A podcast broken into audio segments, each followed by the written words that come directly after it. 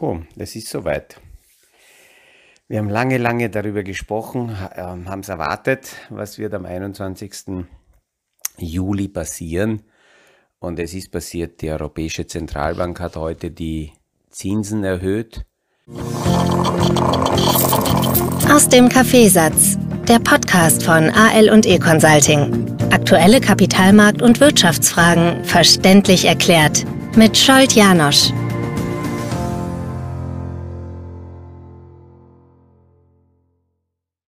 Nicht um die erwarteten 0,25 Prozent, sondern um 0,5. Und es könnte ein, ein, der Anfang sein von einer Serie von Zinserhöhungen, wenn wir die amerikanische Notenbank uns anschauen. Dann könnte versuchen, die Europäische Zentralbank hier hinterher zu marschieren, zu hoppeln. Marschieren ist schon äh, schwierig gesagt. Weil wir natürlich sehen, dass die Europäische Zentralbank eine ungleich schwierigere Situation hat als die amerikanische Zentralbank oder die chinesische oder der japanische, äh, die japanische Zentralbank oder auch die englische. Warum? Das sind alles Einheitswährungen, Einheitsregionen. Hier in Europa versuchen wir zwar mit Euro zu sprechen, aber die einzelnen Länder haben immer noch die Möglichkeit, selber Schritte zu setzen, äh, die in der, in der Eurozone, aber die sind wenigstens ein bisschen geschützt und darauf werden wir heute kurz eingehen. Und jene außerhalb der Eurozone machen eigene Schritte, aber die sind ungeschützt. Und das ist schon eine ganz wesentliche Geschichte, weil da sehen wir, wie die Themen auseinanderlaufen. Aber kurz mal zu Beginn, was heißt das jetzt eigentlich, dass es diese Zinshebung gibt? Negativzinsen sind vorbei. Das heißt, Unternehmer, die in, ja, in, im letzten Jahr haben sehr viele, immer mehr, auch in Österreich von den Großbanken, Negativzinsen weiter verrechnet bekommen. Diese Zeit der Negativzinsen jetzt ist fürs erste Mal vorbei. Für Sparer heißt es natürlich noch nicht, dass es Zinsen gibt. Ähm, das wird vorläufig noch bei Null bleiben. Was aber interessant ist, dass gerade für jene Sektoren, für jene Unternehmen, die mit Risikokapital arbeiten, die werden jetzt wieder höhere Zinsen zahlen müssen, damit Risikokapital zu ihnen kommt. Das Schwierige daran wird nur sein, wenn zum Beispiel äh, diese Geschäftsmodelle so aufgebaut sind, dass ihre Produkte möglicherweise über Kredite finanziert abgekauft werden. Das passiert sehr oft im Immobilienbereich. Dann wird es mit höheren Zinsen schwierig sein, äh, diese Finanzierungen durchzubekommen. Damit wird die Nachfrage sinken. Wenn die Nachfrage sinkt, wird es schwieriger sein, die höhere Zinsen fürs Risikokapital tatsächlich aufzubringen. Also da heißt es, Obacht geben, wenn jemand eben Risikokapital irgendwo mal zeichnet. Dann gibt es auch hier Zinsveränderungen. Viele, die in diesem Segment arbeiten, haben in den vergangenen Wochen und Monaten, nachdem es absehbar war, dass die EZB auch die Zinsen heben wird, gemeint, ah na, das wird nur homöopathisch, das wird wenig, das wird gar nicht so viel sein, es wird auch nicht weitergehen. Klar, weil sie sind natürlich daran interessiert, dass sie weiterhin Risikokapital möglichst günstig zur Verfügung gestellt bekommen. Warum kann die ähm, äh, Geschichte nicht so leicht jetzt mit den Zinsen äh, verändert werden. Wir merken, dass wir strukturelle Probleme haben. Und die Proble diese Probleme, die wir aktuell haben, die sind mit mehr Zinsen nicht lösbar. Ähm, auch eine europäische Zentralbank kann die Zinsen, äh, die, die Inflation mit höheren Zinsen nicht lösen, ähnlich wie es die amerikanische Notenbank nicht kann. Die Konjunktur abwürgen braucht sie nicht, die wird von anderen Faktoren sowieso ähm, abgewürgt und gefährdet. Das Spannende ist, dass gerade im amerikanischen Markt wir derzeit bei den Quartalsmeldungen der Unternehmen eine wirkliche Abkühlung noch nicht sehen. Es ist eine perverse Situation. Ich glaube, ich habe das vor ein paar Tagen schon gesagt. Wir haben bei den Konsumenten schlechte Stimmung, was die Zukunftsaussichten betrifft, aber auf der anderen Seite Konsumlaune auf Teufel komm raus. Es werden Reserven aufgebraucht, es werden Kredite äh, benutzt noch äh, zum, äh, zum, zum Konsumieren. Und obwohl die Zinsen steigen, das ist ein, ein sehr perverses Bild, haben wir so in dieser Form, äh, weiß nicht, ich habe es nicht erlebt, schon lange nicht mehr gehabt. Und ja, unser strukturelles Problem in Europa liegt erstens in der Konstruktion des Euro. Wann und wie wir das auflösen können, werden wir noch sehen. Ähm, auf der anderen Seite ist es auch so, weil viele gesagt haben, naja, die schwachen Länder wie Italien, Portugal, Spanien werden die höheren Zinsen nicht aushalten. Naja, wir sind jetzt bei 0, kommen von 0, minus 0,5. Also so schlimm ist es noch nicht mit den Zinsen, selbst wenn es noch ein bisschen weiter rauf geht. Und auf der anderen Seite sind diese Länder geschützt. Es gibt ja von der Europäischen Zentralbank, das haben, hat Christine Lagarde schon nach der letzten Sitzung angekündigt, dass es das sogenannte TIP-Programm geben wird. Das ist bewusst eine, eine Überlegung, um äh, ja, äh, gerade an den Kapitalanlagemärkten zu signalisieren, dass die EZB die Risikoaufschläge, das heißt, ähm, es sind höhere Zinsen, die normalerweise zum Beispiel äh, bei schwächeren Staaten bezahlt werden müssten, dass die EZB versucht, diese höheren Zinsen auf jeden Fall äh, tief zu halten. Und diese höheren Zinsen kann sie damit tiefer halten, indem sie ähm, äh, länger laufende Anleihen von schwächeren Staaten selber weiterhin kaufen wird wahrscheinlich. Diese, diese Antifragmentierungs- Überlegung ist noch nicht fertig, das wird erst kommen. Äh, diese, diese Schutzüberlegung ist gleichzeitig auch ein, ein Signal an all jene Länder, die tatsächlich den Euro einführen wollen, weil die EZB damit signalisiert, schaut her, wenn ihr Teil des Euroraumes seid, dann ähm, werdet ihr in der Gemeinsamkeit auch beschützt was teilweise natürlich dazu führt, dass der Euro, so wie ein Analyst heute gesagt hat, äh, über kurz oder lang vielleicht sogar die stärkste schwache Währung wird, weil hier natürlich schwache Länder mit beschützt werden. Aber nehmen wir Länder her, die zwar Euro, also ähm, in der Union sind, aber noch eigene Währungen haben. Die werten massiv derzeit ab, haben sehr hohe äh, Risikoaufschläge, müssen also sehr hohe Zinsen zahlen. Und in solchen Ländern merkt man derzeit ganz, ganz brutal, speziell bei den konservativen Anlageformen, Anleihen, Lebensversicherungen, anleihenlastigen Portfolios, dass diese brutal verlieren. Im heutigen Jahr, ich habe gerade heute solche Portfolios in die Hand bekommen, bewegen sich die Anleihenportfolios, die ja oft bei Versicherungen drinnen sind, im Schnitt nur im heurigen Jahr mit minus 30 bis minus 40 Prozent unter Wasser. Demgegenüber sind ähm, Anleihenverluste gerade bei italienischen Anleihen oder im Euroraum mit gerade mal äh, 6 bis 7 Prozent diesem, diesem Jahr ja sehr harmlos. Und damit wird schon auch noch zusätzlich eines signalisiert, Länder, die im Euroraum drinnen sind und mit Euro zahlen, werden natürlich von der Gemeinschaft auch geschützt und werden mitgetragen. All jene, die draußen sind oder sogar dagegen arbeiten, ja, da tut die EZB natürlich nichts. Ähm, viele, also viele stellen mir die Frage, was passiert jetzt von heute auf morgen? Äh, diese Zinshebung, die ist ja schon im, in den Märkten eingepreist, ist angekommen. Ähm, jeder, der äh, nicht Fixzinskredite hat, sondern gleitende Zinssätze, hat schon gemerkt, dass die Zinsen in den vergangenen Monaten angezogen haben, sind teilweise um 30, 40 Prozent gestiegen natürlich von einem sehr tiefen Niveau weg. Also von, wenn man von 0,7% auf 1,2% steigt, dann ist das prozentuell schon sehr viel, aber absolut gesehen natürlich nicht so viel. Und wie es jetzt weitergeht, ob die Zinsen weiter steigern werden, das hängt davon ab, weil die EZB hat auch gesagt, sie werden nach Maß der Inflationsentwicklung die Zinsen weiter steigern. Wenn die Inflation ein bisschen zurückkommt, müssen sie nicht so stark steigern und damit bleibt trotzdem in der Veranlagung der Realzins negativ. Und das ist für Anleger ganz wichtig. Da muss ich natürlich schauen, äh, was, was kann ich tatsächlich machen. Und diese klassische Fluchtmöglichkeiten in Immobilien ist begrenzt. Gerade Immobilien dürften 2023 die nächste Anlageklasse sein, die hier möglicherweise eben auf diese Zinsentwicklung reagieren wird. Wir in Europa haben insgesamt ein anderes Problem, ein strukturelles Problem. Wir haben das Geschäftsmodell des Auslagerns aufgebaut.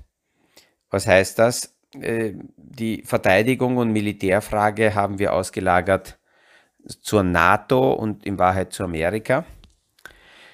Energiefrage haben wir ausgelagert zu Russland und zur OPEC. Die Nachfrage nach unserem, äh, nach unserem äh, Wirtschafts-Know-how haben wir ausgelagert nach China. Und die Zinsentscheidungen und Zinsmanagement, die sind ausgelagert zur EZB. Das bringt natürlich für, für Europa ein Riesenproblem, weil derzeit unsere Abhängigkeit in der Verteidigungsstory von Amerika brutal ist. Seit Donald Trump wissen wir, dass Amerika beginnt eher zuerst an sich zu denken und da ist die Frage, wie lange sind die Amerikaner tatsächlich bereit, hier in Europa uns zu beschützen. Auf der Energieseite merken wir gerade, wie stark wir abhängig sind. Ähm, Joe Biden ist gerade zurückgefahren, hat nicht wirklich sehr viel erreicht, weil die Saudis kaum weitere Kapazitäten haben, um mehr zu fördern. Und das heißt, auch wir bekommen von dort nicht mehr Energie. Und der Putin spielt. Ähm, viele sagen, er ist geisteskrank. Leider habe ich eher das Gefühl, dass er ein, ein äh, schlauer Schachspieler ist und er spielt die Trümpfe so aus, wie er es in der Hand hat. Und viele spekulieren oder haben Angst davor derzeit, dass er möglicherweise weniger Gas liefern wird und dann wird es kalt bei uns.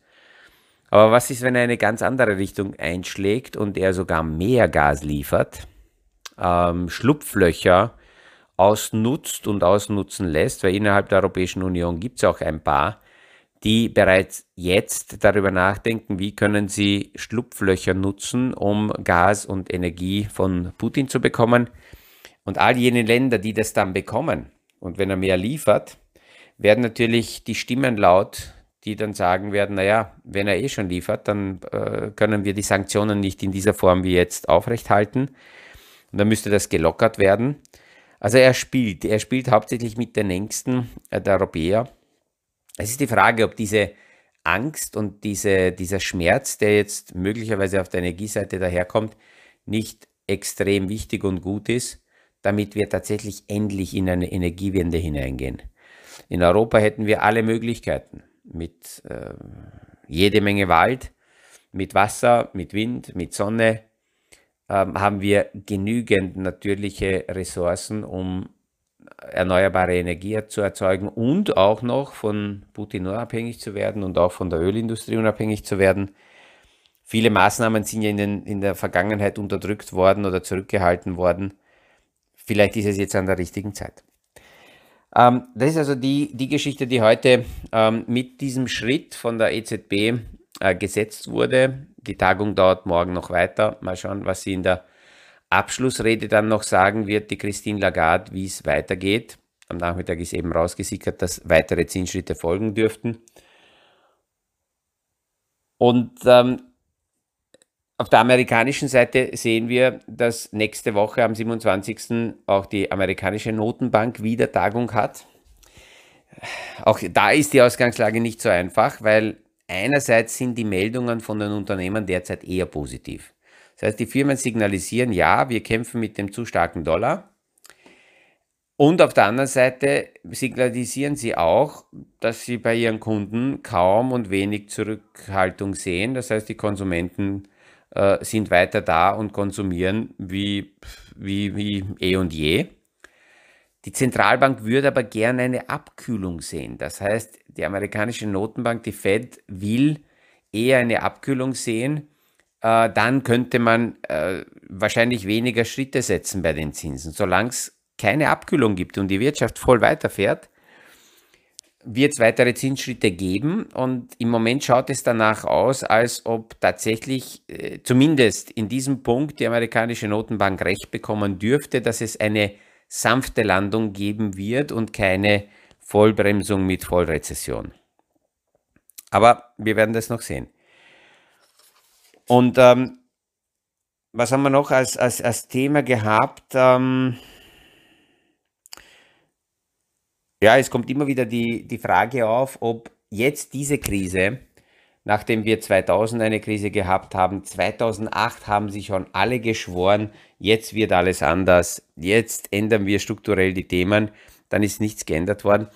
Ob möglicherweise jetzt diese Krise endlich uns rettet und uns dazu zwingt, ganz neue, ganz andere Wege zu gehen, ähm, das Spannende ist, ist ich habe heute eine Diskussion von, der, von, von einem Krypto-Jünger mitverfolgt und das Interessante ist, alle Argumente, die da gebracht werden, warum die Kryptolösungen so gut sind, gehen komplett genau in diese Transformation hinein. Diese gesamte Kryptowelt möchte eher keine inflationäre, sondern eine deflationäre äh, Welt haben.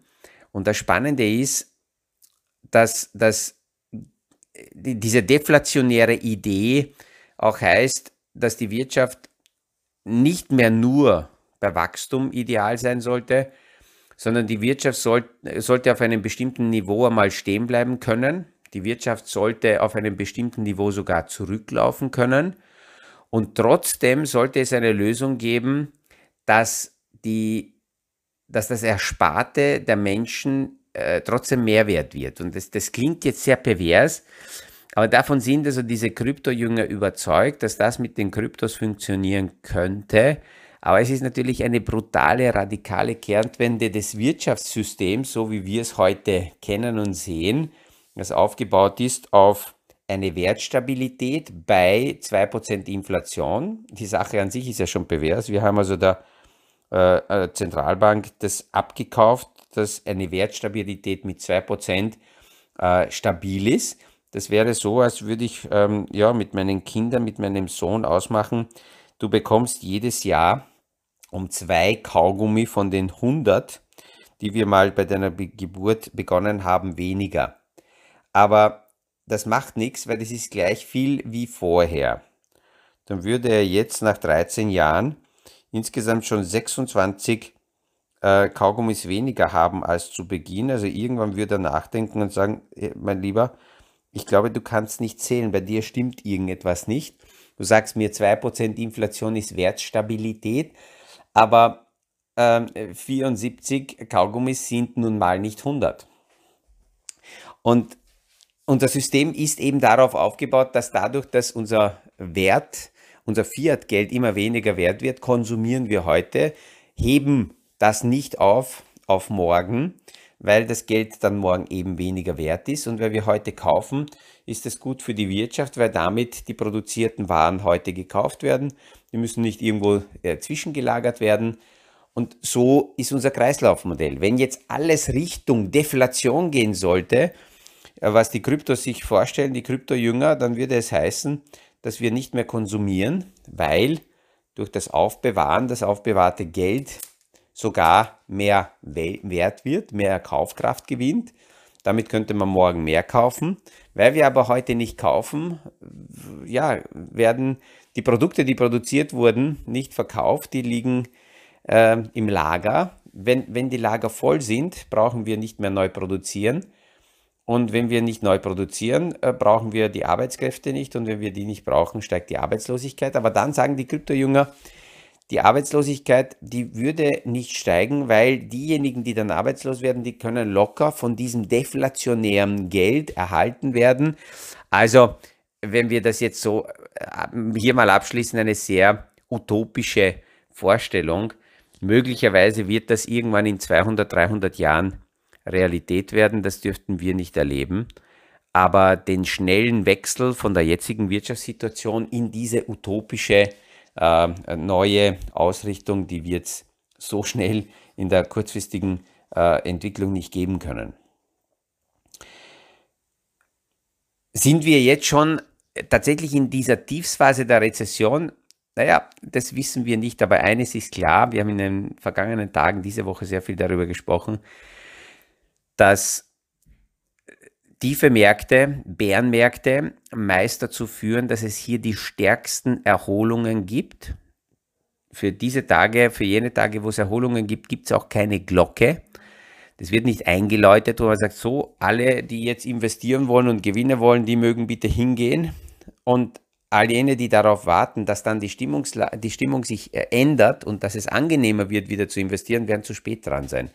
Es gibt eine interessante Statistik, die aufzeigt von, äh, von der Universität Michigan, dass die, wenn die Rezession etwa 60 Prozent erreicht hat, dann beginnen bereits Märkte äh, eine Steigerung einzupreisen, weil die Kapitalanlagemärkte immer die zukünftige Erwartung diskontieren und einpreisen. Das heißt, wenn, wenn die Stimmung in, in diese Richtung kippt und die Meinung allgemein beginnt sich zu verstärken, dass vielleicht heuer noch nicht, aber nächstes Jahr die Wirtschaftsdaten besser werden, dann beginnt der Kapitalmarkt das vorwegzunehmen und dann beginnen Kurse schon zu steigen, obwohl die aktuellen Meldungen weiterhin noch grausam sind. Wir werden das verfolgen. Wir werden nächste Woche weiter plaudern. Wie ich schon angekündigt habe, werde ich nicht mehr aus dem Studio, sondern unterwegs auf Korsika, da und dort die Aufnahmen machen. Freue mich auf Rückmeldungen. Liebe Grüße in alle Richtungen und auf, ja, auf, auf Wiederhören nächste Woche beim nächsten Podcast aus dem Kaffeesatz. Das war aus dem Kaffeesatz der Podcast von AL und E Consulting zu aktuellen Kapitalmarkt- und Wirtschaftsfragen. Verständlich erklärt mit Scholt Janosch. Aktuelle Fragen, Rückmeldungen und Anmeldungen zum nächsten Kapitalmarkt-Talk findet ihr auf unserer Homepage www.aleconsulting.at.